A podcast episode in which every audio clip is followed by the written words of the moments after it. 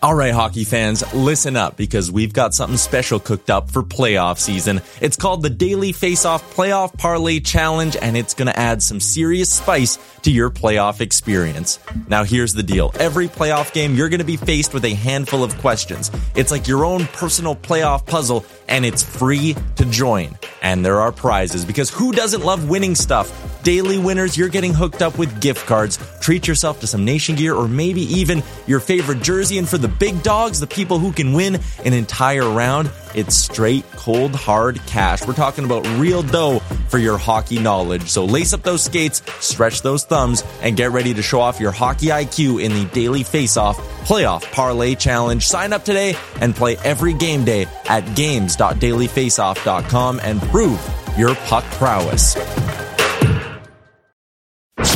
You're listening to Dropping the Gloves with former NHL All Star John Scott, a member of the Nation Network of podcasts and delivered by DoorDash. John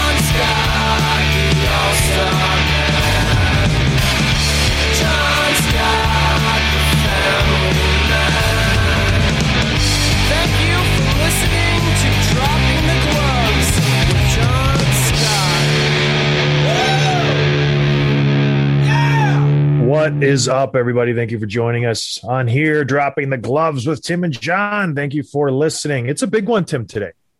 We weren't sure if we were going to do an episode. You asked me, should we do it Tuesday? What's going on? Should we wait until after the deadline? And boy, what a weekend. There was a lot of action. There was a lot of moves. The GMs were on fire. I think they get a little nervous when they see some of those names being moved. Chiarot was moved. They already had Toffoli. You had Calgary made another deal for Janmark. The pieces were starting to move, and you don't want to be the last bell at the ball without a dance partner. So you got to start making moves. And the names were flying, the drafts pick draft picks were flying, the salaries were being retained. So nobody's salary cap was moving at all. Every every salary out there got retained, at least a portion of it. So it was a very entertaining two days to say the least. You were mentioning before we came on, it seemed like every 20, 30 minutes there was another trade coming down the wire. And it's like, what? This guy's going there, this guy's going there.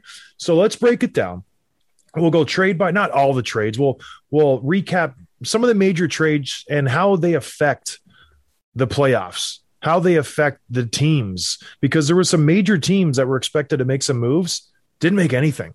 The Colorado Avalanche coming into Monday, everyone expected them to they're going to get Giroux. They're going to get Giroux. They got to get him. And you know, why would you not want to go there? They haven't made a peep. They haven't done anything. We'll see what happened with them today. We're going to do another recap tomorrow, but they were quiet this weekend, which is very telling. I don't know why.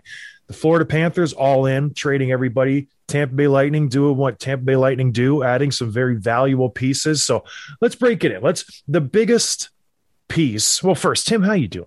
You know, I, I'm being rude. How are you? I, you know, I was rude to you on Friday. I called you, you know, ugly to say, you know, how are you? You look, you look great now. Um, great. I already got a workout in this morning. I showered and combed my hair with a with a real comb, not my pillow. So I'm good. By the way, I went to uh, the Charlotte Checkers AHL game on Saturday night. Great, great little arena, Bojangles Coliseum. It's like a little. It's cool. It's probably more. It's closer to probably a college arena, like a good BC type college arena than a than an AHL one. But I really liked it. So I, I got it. I bought the tickets like the, the morning of, and it's just like one seat um, right behind uh, the Checkers goalie because the Providence Bruins were playing them. So I wanted to check them out. So it was a perfect timing. That was great. Um, so I knew guys on both teams, and uh, and I sat next to this guy, uh, older guy, gentleman in his seventies, named Jim, and he has season tickets. He's had season tickets for like ever, and she's chatting me up, and I was like, "How long you been coming here?" Like, how, and he goes, "Well, this team first came back in 1957, and I would remember going there as a kid." And back then in the South, hockey was so small. Like they used to have like demonstrations at the arena of like the rules, explaining hockey to the fans, like what's going on, why the guys are doing this, why they dress certain ways, what why they blow the whistles, like intermission and stuff. Um, and this is back when it was the EHL, which became the ECHL. Um, and so then the Charlotte Checkers have moved around the leagues, a couple different arenas, but he's been there like ever since. And so he's like, he's seen all the history, seen all the players come and go. It was really cool. I was chatting him up like the whole game. And then as I was leaving, he was like, Hey, I'm not going tomorrow. Here's here's a ticket to tomorrow's game. And I didn't end up taking it. I mean, I took it, but I didn't end up using it. I just I couldn't go. But really cool game, really cool guy. Like made made my whole night. It was really cool to talk to him. Nice. Who uh who won the game? It was a great game too. Uh, the Checkers won in a shootout. I want to say seven or eight rounds. Uh, Zac Dalpe, who's still like he's the captain down there. He's been up and down. He's a yeah. he's a Kurt journeyman guy. Um, he was there, and uh, you know who impressed me the most? I, I think I'd heard this name, Kale Fleury. He's a defenseman. Um, Yeah. he was the best player on either team, I think. And I, he doesn't put up many numbers. I'm looking at him. He logs the big minutes, but he had like maybe 12 points this year or something. But great, great skater. Um, and I recognize most of the, the the Bruins guys, obviously. So yeah, it was a good it was a good good weekend. Did Owen Tippett? That was the game he got benched, right? He wasn't out there. He wasn't out there. No, Yeah. no, I didn't really know who he was at the point though. Like I wasn't looking for him. Ah, he's he was the big trade piece in this first trade we're going to talk about. But first, I want to bring up a little shout out to my alma mater, Michigan Tech. They had the big selection day yesterday, six thirty. All the teams that are going to make the Frozen Four tournament. Michigan Tech made it. They made the tournament, baby. So they, they start this weekend. They play Minnesota Duluth in the first round. If they win that game, they play Denver or UMass Lowell. Probably Denver because UMass Lowell. Any team out of Massachusetts is usually garbage. So they'll probably play Denver in the finals and off to the Frozen Four. It's very exciting. Michigan Tech doesn't make this tournament very often, so it's it's a big deal for them. Didn't UMass? Oh no, I'm thinking UMass. UMass Amherst won the the championship like two years ago.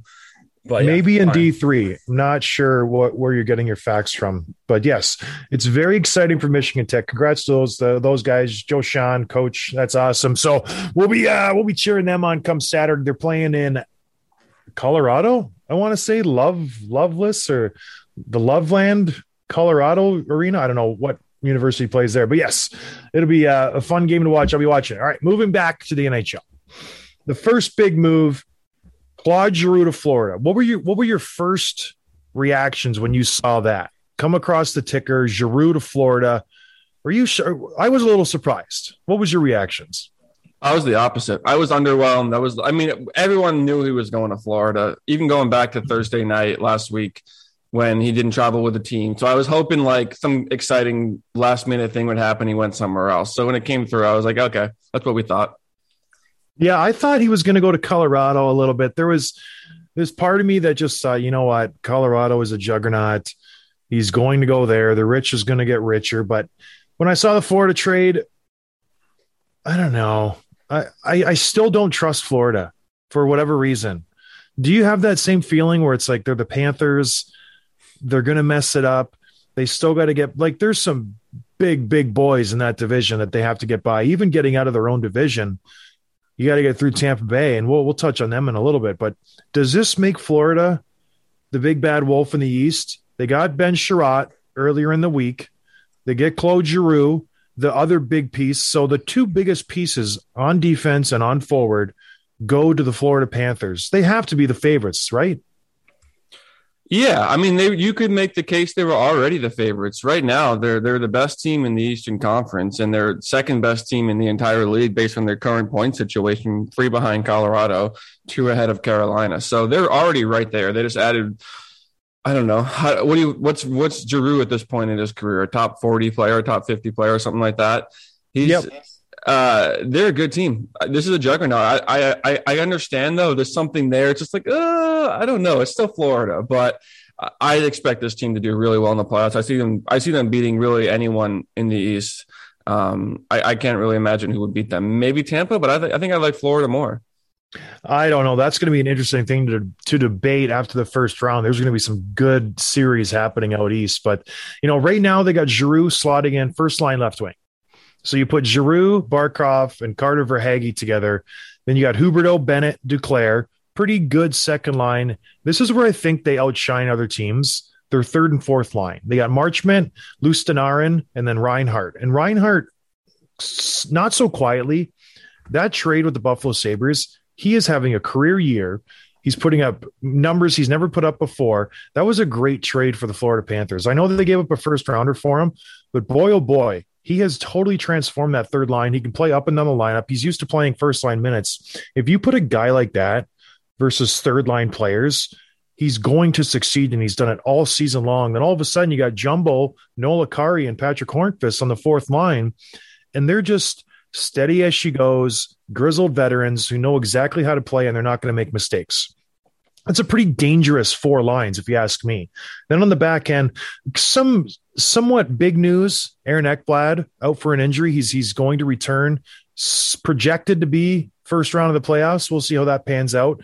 If they're maybe having an easy go of the Washington Capitals or the Boston Bruins, maybe he'll they'll hold him out a little bit longer. But he's out. They pick up Robert Haggy or Hag. I don't know how you pronounce his last name from the Sabres to kind of take his spot. You got Ben Chiarot, you got Radko Gudas, you got Weegar, you got Forsling, you got Montour.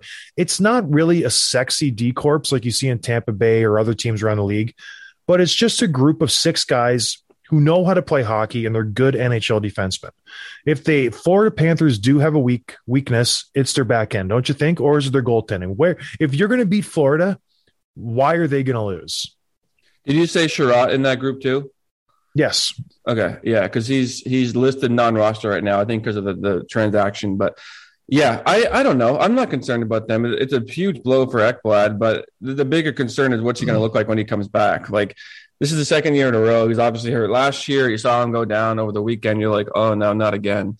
And it's just tough blow because he's not really an injury-prone player. Like these are freak accidents that are happening in isolation. It's not like he's always dinged up. So it's it's it's just it's hard to watch. So I, I hope he comes back well, and I hope he's you know he's the guy. He's a top five defenseman in the league when he's healthy. So he changes their entire makeup, their lineup. And if he's not healthy, or if he's not really quote unquote himself, um, that's going to change a lot of things in the back end. We talked about this before. It's not just like oh someone else has to like step up. It changes your whole back end. So now you got a second, third line guy, pairing guy playing first line minutes, and you got third fo- third pairing guy playing shutting down against you know a top a top six forward group every every other shift, and then you got someone who's usually scratched, who's not really an, maybe not even an NHL defenseman playing some heavy minutes. So it changes the whole the, the whole lineup. So I hope he comes back healthy. So who makes the team better? Is it Claude Giroux or is it Ben Chiarot? They both got first rounders for those guys. Which one, at the end of the day, do you think, if the Panthers are hoisting the cup in a few months, which one is the guy that kind of improves their team the most? Is it the the stay at home defenseman, the Ben Chiarot, who can shut down another team's top line? He proved it last year in the playoffs with Montreal when he just shut down the Tampa Bay Lightning's top line. He he really did a good job of being that guy, or is it the All Star Game MVP? Is it the guy who's just got silky smooth mitts for hands, the Claude Giroux? Which one makes a bigger impact for the Panthers? That's a hard question. When they made both of these trades, Giroux, uh, Ekblad was healthy. He hadn't been hurt yet. So I would have answered that question, Giroux. But now, and Giroux's obviously the better player. He's the impact guy. But even with or without Ekblad injury, you, you might say Chiarot. Like defensemen get hurt during the playoffs. You need those those type of defensemen that can log those minutes and play the shutdown role that will eat pucks. And I don't know that t- uh, Florida really needed offense. I mean, it's always good to add a, a superstar to your lineup, obviously, but scoring goals was not an issue for them. Um, so I, I can go either way. What do you think? Yeah, I, I honestly think it's Chiarot. I think Florida going into the trade deadline, they were one of the highest scoring teams in the NHL. I still don't think they've been shut out. They averaged three to four games goals a game, excuse me, and just getting Giroux that that's a nice little bump. You know, he he's going to improve their play. I don't think it'll be drastically improved, but I do think he's obviously going to bring a different element to the team that they didn't have before. He's such a good player. Their weakness was on the back end if you were going to beat the Florida Panthers, you were going to get them on their heels, you were going to pressure their defense, and you were going to get them on the run. That's the way to beat this team. You can't run and gun with them. You have to grind them out in their own zone and just force them to make mistakes, make mistakes. And I think getting Chiarot, getting Ekblad healthy, it bumps one of those defensemen off the roster who is, you know, eh, maybe not up to up to task when when you get into the tough situation. So I think at the end of the day, Chiarot's going to be the guy who makes this team a very, very, very just dangerous team come playoff times. And I'm not meaning first round. I'm meaning second, third Stanley Cup finals. He's going to be the guy who puts them over the edge because I think they would have gotten there without Giroux if they don't get him just because they had Chiarot. Now, when it comes to the goaltending, can Bobrovsky continue his strong play or is friend of the show, Spencer Knight, all of a sudden going to take the range? You know, the kid is unflappable. That'll be exciting to see who gets the, who gets the net when the playoffs run around because you're not going to win every game. And how how confident are they going to be on Bobrovsky knowing that they have a stud backing him up? And this is all in for the Panthers. They traded three first rounders. They don't have a first rounder next year, 2023, 2024. That's it. They're out of first rounders for the next three years. So this is it. This is their window. I don't know. I, I'm still not sold, Tim.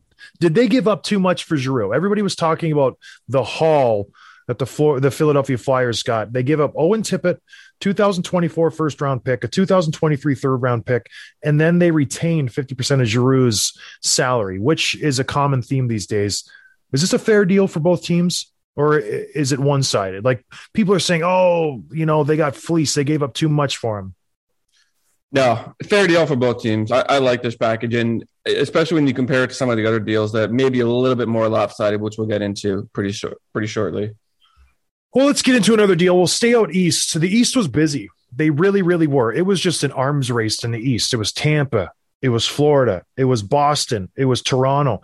These were the teams that were making moves. It was very interesting to see. Not a lot of action out west. I wonder if that'll change today as as the day goes on. But big move, in my opinion. This will be the longest lasting, most impactful move of the day. Hampus Lindholm goes to the Boston Bruins. The Bruins were linked to everybody and their brother and they finally pulled the trigger and they got Hampus Lindholm. How happy were you when you saw this trade come through? Just let, take me through your emotions, Tim. Because uh, they paid a lot for him. They paid a lot for him. They did, and that was my first reaction. I was very excited when it came through. And then I was like, I forget what why, but I hadn't checked my phone in like two hours or something, and I was like, "Whoa, I missed all this stuff." And so I I saw that come through, and I was like, "Whoa, that's a lot." Um, and so the trade was Hampus Lindholm and Kodie Curran, who's a minor league player, for Urho Vaakanainen, John Moore, first round pick this year, second round pick next year, and t- second round pick 2024. Vaakanainen's a good prospect. He's not like an A level prospect, but he's a good skater. He's he played well. He got hurt earlier this year, but he's been a guy that's been on their radar to hopefully make the team the last two or so years. So he's he's a good player. Um, and then John Moore was is not. um, so getting rid of his salary is a good thing. Um, so it was expensive, but it was worth it. Getting rid of that Moore contract, he makes two point seven five through next season, so another year and a half. Um, was great, and that's probably why you had that. You gave up so many picks. You know, without John Moore, it's probably the Vaakanainen first round pick, and maybe a, one of the second round picks. Adding a second one, get you rid of John Moore, which is good. The Bruins also needed help on the left hand side of defense. I've been saying that for a while. And so you do that. You address that need immediately. I expect him to start with Charlie McAvoy. Um, I like how the way that Grzelcyk and Carlo play together on the second line. And then you've got some combination of uh, Derek Forbort, Mike Reilly, Connor Clifton, and that bottom pairing. And I think Connor Clifton's probably the odd, odd man out. So I like this a lot. Um, I mean, Lindholm, he's a good player. He's he's a big body. He plays in all situations. He logged those heavy minutes. It's exactly what they need, and it's worth the price of admission, in my in my opinion. What do you think? I agree. Like I said, I think this is the biggest impactful trade so far that's going to change a team drastically. I think this is a big trade for the Boston Bruins. We know they can score goals. They've somewhat solidified their first and second line, moving Pastrnak down to the second line and keeping him there, not shifting him back up and down. Having Nosek, Marchand, DeBrusk, they have Taylor Hall, Hall, and Pastrnak, and then you have a Bergeron that's going to come back. He's been hurt lately, so it's they've solidified the first two lines and that that's been a big problem for them. The third and fourth line, Frederic Coyle Smith, they've been decent. You know what they've I mean? Been, they've been serviceable. They've been really good. They've been really. So good. I think the the issue for them has been the back end. It's been the left right. It's been the un, un inconsistency of the three four and the and the five six. I think McAvoy, like you said, has done a good job this year. And this is I don't know, Tim. Like I tell you what, the Bruins have been dangerous. They've been playing really good hockey the last month and a half and I would not want to play these guys in the playoffs. And if if I'm Carolina or Florida, I am sprinting as fast as I can. Like you, you look at the end of the year, teams take g- games off. They give guys games off just to get ready for the playoffs. That's not going to happen this year because no one is going to want to play these Boston Bruins. They were very hard out. And if if I'm Florida or Carolina, I do not want to be the number two seed in the Eastern Conference. I'm almost losing if I'm in the second seed, so I can bump down to three because I don't want to play the Boston Bruins. That's how scary I think this team is. They are primed to upset a team in the first round, and getting Hampus Lindholm. I know people think he's got the Swedish name.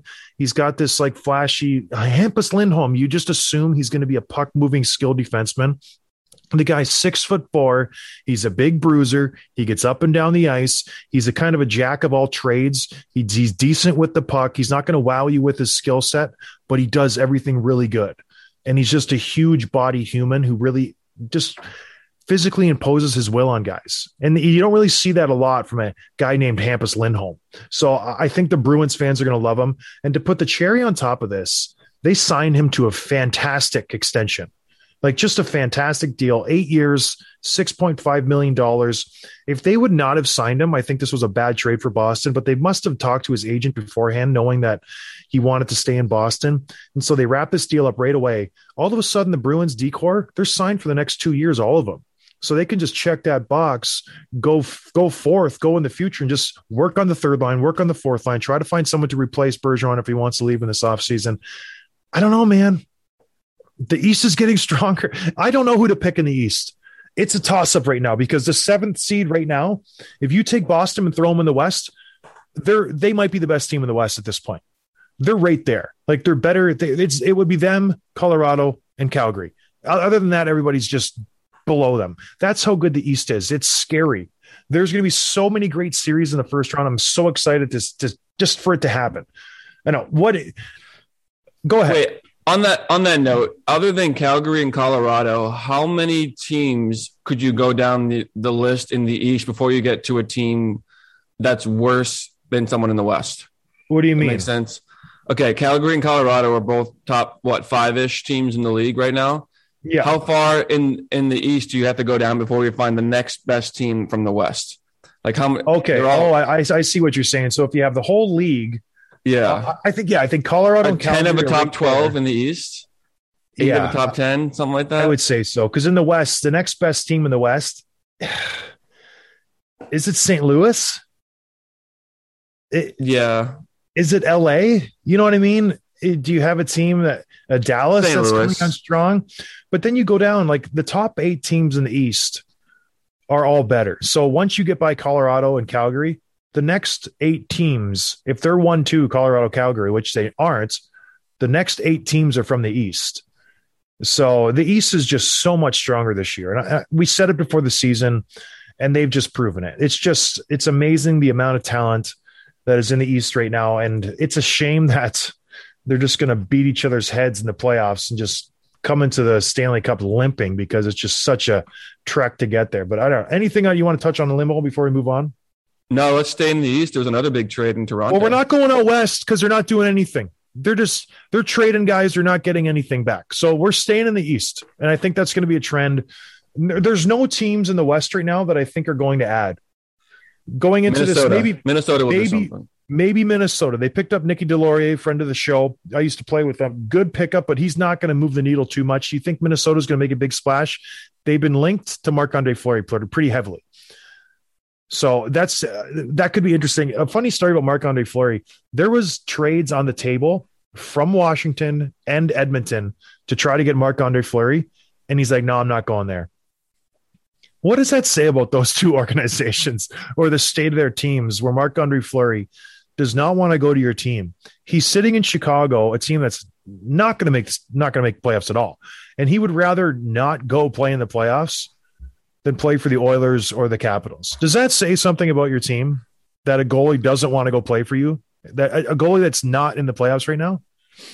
Yeah, it does. And probably means less coming from him because he's got his cups. Like if you had Carter Hart nixing trades to those teams where he's like 24 years old, all the future, has never won anything, and he still doesn't want to play in Washington or Yeah. Edmonton. That might be something, but still, yeah, Fleury, he, he, he you can read the tea leaves and know, hey, this, this, nothing's happening in these two seasons. I want no part of that. It's got to sting the nostrils. It really does. Like eh, everybody, nobody wants to play in Edmonton. Everybody says no when they, and they're trying to get guys. It's not like, you know, they're, they're not, they're sitting on their hands. They're trying to go out and get players. All right. So another big trade. No, big trade. Uh, another Yes. trade. You think this is a big, big trade? Do you think this is going to move the needle? I don't know. We'll see how it pans out. Mark Giordano gets traded to the Toronto Maple Leafs. Everybody knew this was going to happen. He made it explicitly obvious that he wanted to go home. He wanted to play for the Maple Leafs.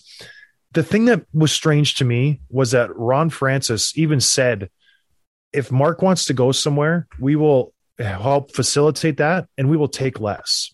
And so this was a steal for the Toronto Maple Leafs. They went out, they get Mark Giordano and a player who I think will be more valuable than Giordano, Colin Blackwell, who is a sneaky good little fourth line player, gets in on the four check, only makes seven hundred fifty thousand dollars, and he doesn't. He puts up points. He's like a point every other game guy. I think he's going to be the sneaky pickup of this trade. But to the bigger piece, Mark Giordano, as we've said, Seattle Kraken retrain, retains fifty percent of his salary, so it doesn't do anything with the salary cap. What do you what do you make of this trade? Earlier in the day, they traded Travis Dermott to Vancouver dumped his salary. He hasn't played in a long time, anyways. He didn't work out with Toronto.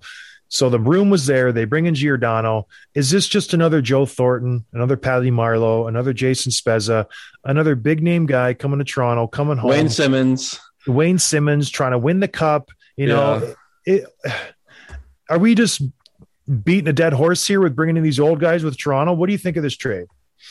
I, I think you're the only one who doesn't think this is a big trade. Like, No. uh, yeah, like well, everyone, people are making it out to be. And I think, I don't know, you're not getting the Norris Trophy winner, Mark Giordano, but don't forget that all of his success really came after age 30. Like, he was a late bloomer. He's, he's, he wasn't like putting up crazy numbers or doing all these things when he was 25 years old. So I, I think he's not that far removed from being an elite NHL defenseman. And I guess age catches up with you, but he's a good player still, I think, effectively. Um, but like you said, I, I was going to talk about like the leadership that he brings and the experience, blah blah blah blah blah. But what did they do with Spezza and Thornton and Simmonds and Marleau and all the leadership those guys brought? So what do I know? I don't know, but I I, I hope it works out. He's a good player. He's a likable guy. So maybe did he get him out of the first round? Well, yeah, they're well, they're they're lined up to play Tampa Bay right now. Yeah, So you know like what I mean? Can you slay that dragon of Tampa Bay? But I don't know if what Toronto needed was do you consider Mark Giordano a puck moving defenseman, a guy who can get you out of your zone and jump up in the play and be the fourth man in the rush and beat his forward up the play to kind of make it a four on three? Do you consider him to be that type of defenseman anymore? Probably not. I, I picture him being like good at everything, not many weaknesses, not great at any one thing at this point in his career. Just like a good all around game, I would imagine. Yeah, he, he's going to make the good first pass. He won't get caught out of position. He's still a good NHL defenseman. His numbers are he's a, he's an average defenseman defenseman in these days. I think his his analytics he's like 1% better than the average defenseman. So, you know what I mean? Is it making that big of a difference? People are making this out to be like this huge haul. Mark Giordano, I think they're looking at it with rose colored glasses. When he won the Norris, he was with Calgary and he was doing all these fantastic things. He's been playing in Seattle. He's been getting good ice time. They've been protecting him. He's going to come to Toronto. Here's where my issue is. Toronto doesn't have a lot of good puck moving defensemen. They have Morgan Rielly and they have Rasmus Sandin. Other than that, all the other defensemen are more your physical, stay at home, conservative style defenseman. Ilya Lyubushkin, who they traded for. He's a bigger body, block shots, hits. Mark Giordano, not going to get up in the rush. TJ Brodie, bigger guy, okay with the puck, but not an offensive threat at all. Um, Jake Muzzin, when he comes back, somewhat he takes some chances here and there, but he's never been, you know, he, he's not he's not a Drew Doughty. He he's Jake Muzzin, so he, he's not going to be a Morgan Rielly who's going to control the power play. That's my only issue. When you get into the playoffs, the forecheck's going to be coming. You're going to be under pressure all the all the time. You can't just rip the puck around the boards these days. You have to make good passes. You have to get out of the zone. I don't know if Toronto has that. I don't know, and that's my only question mark with this back end. Yes, they're all really good defensemen. I still don't trust them. All they have to do is get the puck up to the forwards, and then they'll do the rest. I don't know if they can do that. I don't know if they're on their heels and they're getting forechecked upon that they're going to be able to get out of their their own zone. That's my only issue with the Toronto Maple Leafs right now. And, well, and their goaltending, obviously, they, they, that's a huge question mark. This Eric Kal- I don't think he's the answer. They put Mrazek on waivers. They signed some guy from Sweden who's a vet who's played in the KHL for years, and all of a sudden he might come in and be the the answer. I don't know what's going on with the goaltending situation. All I know is this Giordano trade it won't make that much of a dif- difference in my eyes. And you know, maybe a slight uptick. The sentimental values there. It doesn't do anything for me. It's not. It's not like a Lindholm trade. It's not like a Chiarot trade. This is a lateral movement, and you're getting a, maybe a little more veteran savvy in the playoffs. That that's the way I see this trade. I don't know. I think they would have been better off going out and getting a Justin Braun, going out and getting a Middleton from San Jose. Maybe the asking prices were too high. I doubt they were, but I feel like there was better defensive options out there, and they just didn't pull the trigger on. So that's even a de Haan from Chicago. I think would have been a better option than a. Man, maybe not a de Haan, but like a Braun or a Middleton. I think are better options at this point. What Toronto needs than a Mark Giordano. So they, like you mentioned, they traded Dermott, they waived Mrazek, they traded away Hutton to make room for this deal, and and Seattle gets another couple pair of picks. So I've been, I saw a great tweet, and I I forget who tweeted it out, but brought my, to my attention what they've accumulated in the last year and a half with with these trade picks, and it's actually incredible. So in the next three seasons, and these should all be like they're going to have lottery picks every year. They have three first round picks, seven second round picks five third round picks, five fourth round picks, three fifth round picks, three sixth round picks, four seventh round picks. It's like I, don't know what's the math. That's like forty picks in in three years. Like it's crazy. And and hopefully they can do some good things with that. They're probably not also done. They've they've got one or two more pieces they can move today. So really good for them. They can you can see them building for the future. Yeah, picks are picks. It's like we've seen how the Bruins draft. You know, we've seen how the. Leafs draft. We've seen how a lot of teams draft. So uh, That's why I was okay with getting rid of a pick too. I'm like, we're not going to do anything with that. So no, like it's it's one thing to stare at all your first round draft picks. It's another thing to look back in two years and be like, boy, we really blew those draft picks. That was a big, big swing and a miss for us. Remember when the Bruins have three in a row? They won 15, 16, 17. don't. And it, we don't. talk about it all the time. It was just a Ugh. huge. When I'm feeling down like that, if I'm a GM who drafts terribly, you know what I do? I just eat my feelings and I go to DoorDash. I open up my phone, bing bong, donuts. If I'm in Boston, give me some Dunkin' Donuts, a coffee. It just helps calm me down. And it's just so easy to use on DoorDash. And I have my promo code, promo gloves DD. If I'm in Canada, gloves DD US. If I'm in Boston, I'm their GM who's just a terrible drafter. You get 25% off, you get free delivery. It's a really good company and it'll help you after this trade deadline extravaganza and you're sitting there and you're the Colorado Avalanche fan who your team has done absolutely nothing and all of a sudden you're looking at the playoff scenario and it's not looking too hot anymore. Use DoorDash, eat your feelings, get yourself happy again. That's what food's there for. It's it's meant to cheer you up when you're feeling down. So hit up DoorDash. You know what? Get a bottle of wine while you're at it. They do wine too. They do everything. DoorDash, check it out. Tell them we sent you. Gloves DD if you're in Canada. Gloves DD US if you're in the USA. Save yourself some money. Get yourself some happy feelings while you're at it. All right. Let's go on to the two-time Stanley Cup champion, the Tampa Bay Lightning, the team that you you think is done. They can't maneuver this salary cap era, especially with the flat cap. There's no way they're going to win that second Stanley Cup. Ding, they win the second Stanley Cup. There's no way they're going to repeat this year. They got to have Stanley Cup hangover. They got to, you know, at some point, this salary cap system is going to hit them and knock them on their behind. Well, lo and behold, Tampa Bay has done it again. Julien BriseBois has pulled a fast one on everybody, and he's made some pretty good deals, Tim. And he's he's paid for them. But I woke up this morning and I saw the deals and I was like, what happened to the Tampa Bay Lightning? Break down both of these deals for us. Well, the first one and the bigger one was Brandon Hagel from Chicago. So the trade was Hagel, two fourth round picks to the Blackhawks in exchange for two first round picks, a player named Taylor Raddysh and a player named Boris Katchouk. Katchouk, Katchouk, who knows? Um, this is the bigger deal than I think people realize. Hagel's a good player. He's got 21 goals this year. He's got a, a exceptionally high shooting percentage, like 22%. So that'll come back down to earth. But like he's he's offensively gifted, even though he's a pass first guy and he's a good two way player. So AKA he's like a perfect third line guy that just like the Coleman Goodrows of the world they've added in recent years, I think is going to be super underrated. And like you said, when when the first couple lines you know cancel each other out in a, in a playoff stretch, these are the players that make an impact. And these are the ones that when you look back on a cup run, you're like, yeah, he was the one that put us over the top. And he's going to have, mark my words, he's going to have an overtime goal or some big play where you're like, yep, this is what we brought him in for. And, uh, he's just a good, good, good player. So I, I don't think people realize how effective he can be. I agree. This and then t- touch on the other trade as well because I want to talk about these two guys together. Yeah. So the second trade came in yesterday afternoon. Nick Paul um, from the Senators, who was a, a name that we thought might get moved. Um, he got traded to the, the Lightning for Matthew Joseph, who is an effective fourth line player um, and a fourth round pick. So Paul, I think, is just a little bit of, of an upgrade, and they added some like good depth and, and two way play with these two moves. Totally agree. So Nick Paul, he's actually older than Matthew Joseph. Matthew Joseph has a lot more experience. Like you said, he's a good player. He gets up and down the ice. He's very serviceable. But I think what he lacks is size and grittiness and just defensive dependability. And that's what Nick Paul gives you. He, he's not good on the offensive end, Nick Paul at all. And, and the reason Ottawa traded him, he wants 3.5 a year in a long term deal. I don't think he's worth 3.5 at this point. So he's going to get a chance to prove it in the playoffs now. And hopefully he scores a Barclay Goodrow deal where he just t- people pay for what he did in the playoffs rather than his regular season stats.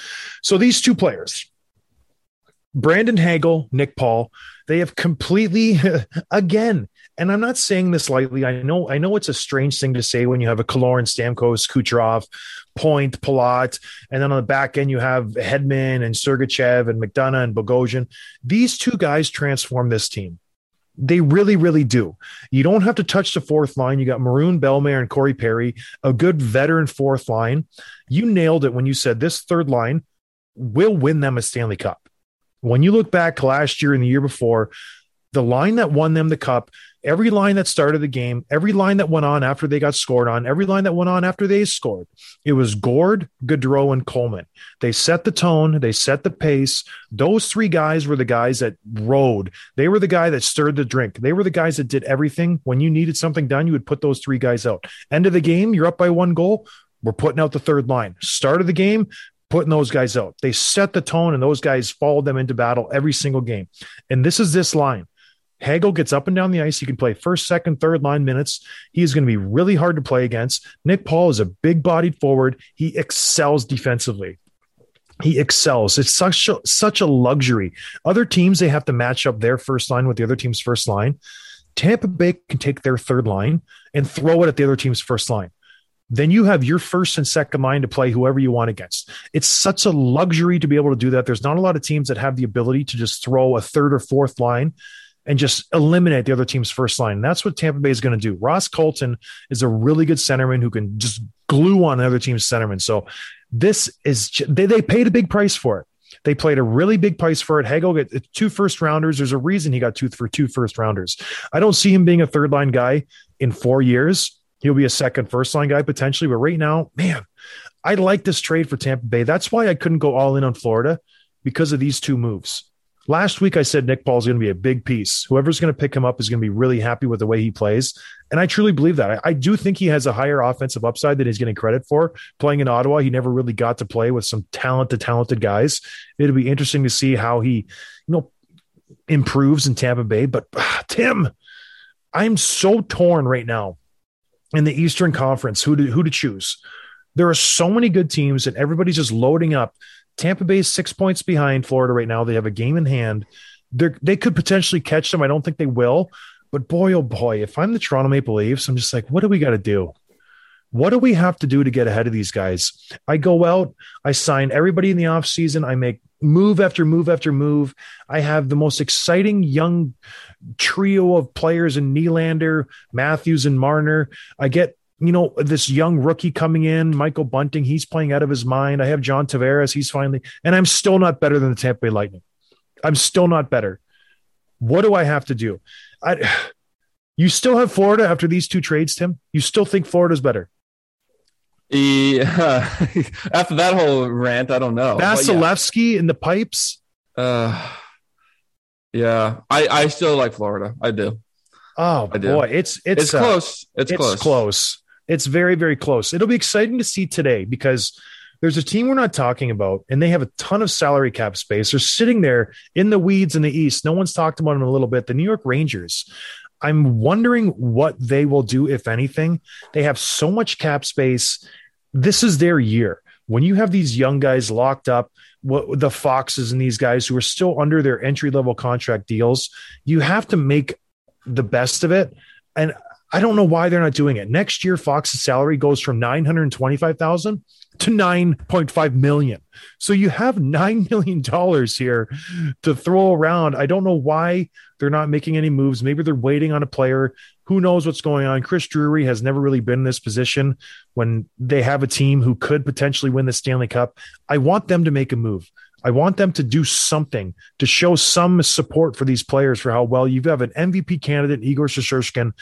Uh, that's a team to me that needs to make a move with all these other teams in the East just throwing everything they have at it. I need the Rangers to do something. All right, what are we talking about now, Tim?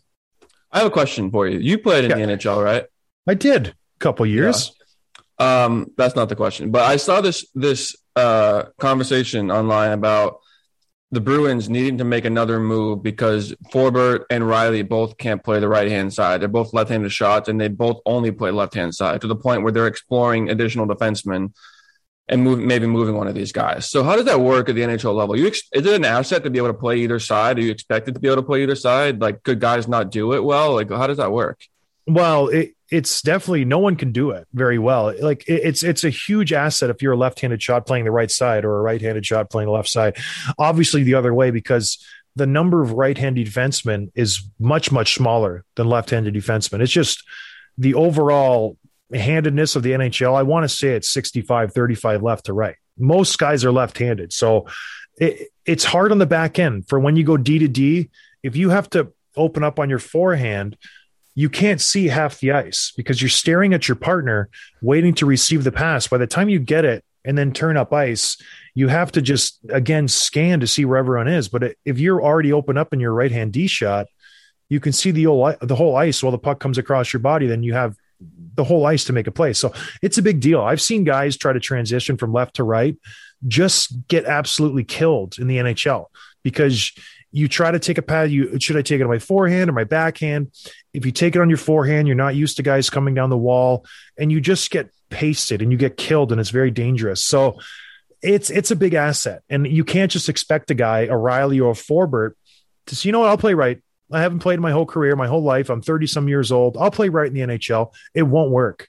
It won't work. The D to D's off the boards is completely different. You have to be used to taking a puck off your backhand to your forehand.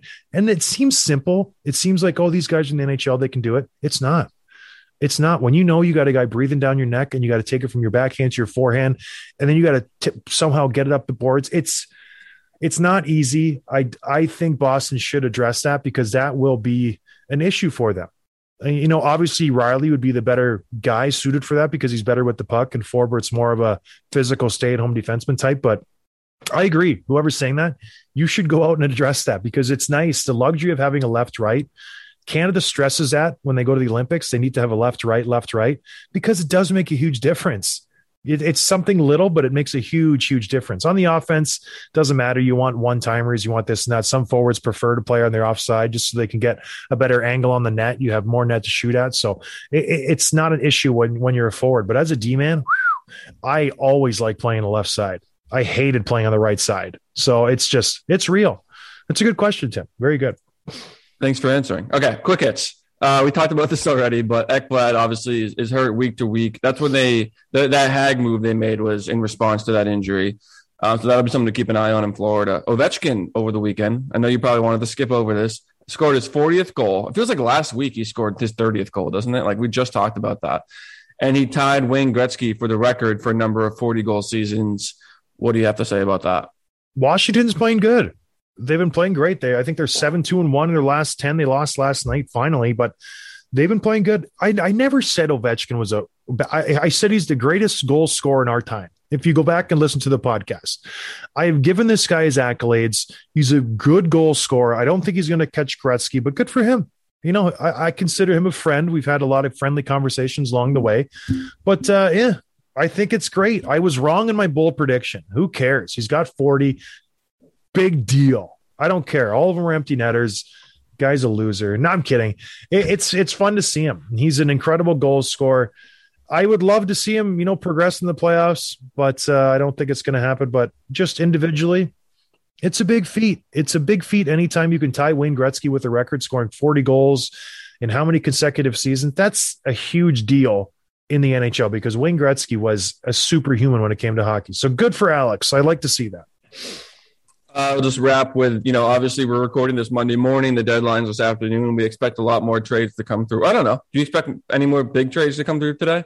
The, what the big names to me are the Rickard Rakells. I think a Justin Braun and Andrew Copp from Winnipeg. I think he'll have a big return on him. Jacob Chychrun, I don't think he's going to get traded. Does DeBrusk finally get traded after he's been begging for a trade all season long? There are some decent names out there. John Klingberg from Dallas. We haven't heard much of Dallas at all. So there are some names out there, but you know, there. I don't see it being that much movement for the rest of the day. I really don't. So tomorrow's show will be just kind of recapping all the junky little trades that happen. If if anything out west happens, that'll be exciting to see. Colorado has to make a move, don't you think? They they need to No. make some kind of. You don't think they need to do anything? They're the best team in the league. They don't need to make a move. Still, you think they're the best team in the league? Yes. Yeah. You're crazy. Who's better? No way. No, who's better? Yeah. I think the Hurricanes are better. I think the Panthers oh, are better. On. And I think the Tampa Bay Lightning are better. I think if they play any of those three teams in the playoffs, I think they lose. That's that's my feelings right now. And I think even Toronto would have a good chance against Colorado at this point. No. I don't think I think I think Calgary's better than Colorado. In the West, when we do our predictions, if these teams don't make a move, I'm taking Calgary over Colorado. I think Calgary has a better team. They have a better system. They've made a lot of good moves. They picked up some Jan Marks and some, some Tof- Toffoli's that have strengthened their team. Colorado does have holes. Yes, they have a good top end. Yes, they have high end goal or uh, defensemen. They do have some holes that they need to address. I hate to break it to you. All right, Tim. Fans want to know. I nailed my points bet, by the way, last week. I think I had I. six, six games. I nailed five of them. So what, what are we doing this week? Um, only a handful of games tonight. And again, I, I'm hesitant to bet on anything. I, if I was uh, a betting man, which I am, I might not bet tonight just because we don't know what, what big moves could come through today. But if you are going to bet, if you got the bug like I do, I like Boston over Montreal tonight. It's in Montreal, which I understand is a travel day, but I like Boston big time over these guys. They're minus 245, not a huge haul, but that's my pick tonight. I like it. Nice and simple. Bruins over Montreal. Lock it in. Very exciting. We'll be back tomorrow. We'll recap all the trades. Anything that comes down the line, we'll be the you'll be the first to know. Nathan Beaulieu just went to Pittsburgh. Good sir. I like Nathan Beaulieu. He's like tough. That guy throws his knuckles. And I watch it because he's a fun, entertaining fire fighter. He's got a nice head of hair on him. But uh, yeah, we'll recap all the trades tomorrow, everybody. So check it out. Have yourself a good night. Glue to the TVs, uh, the trade deadline extravaganza. Cheers, everybody. Thanks for listening to Dropping the Gloves with John Scott, a member of the Nation Network of Podcasts. Subscribe wherever you get your podcasts from to never miss an episode. Delivered by DoorDash.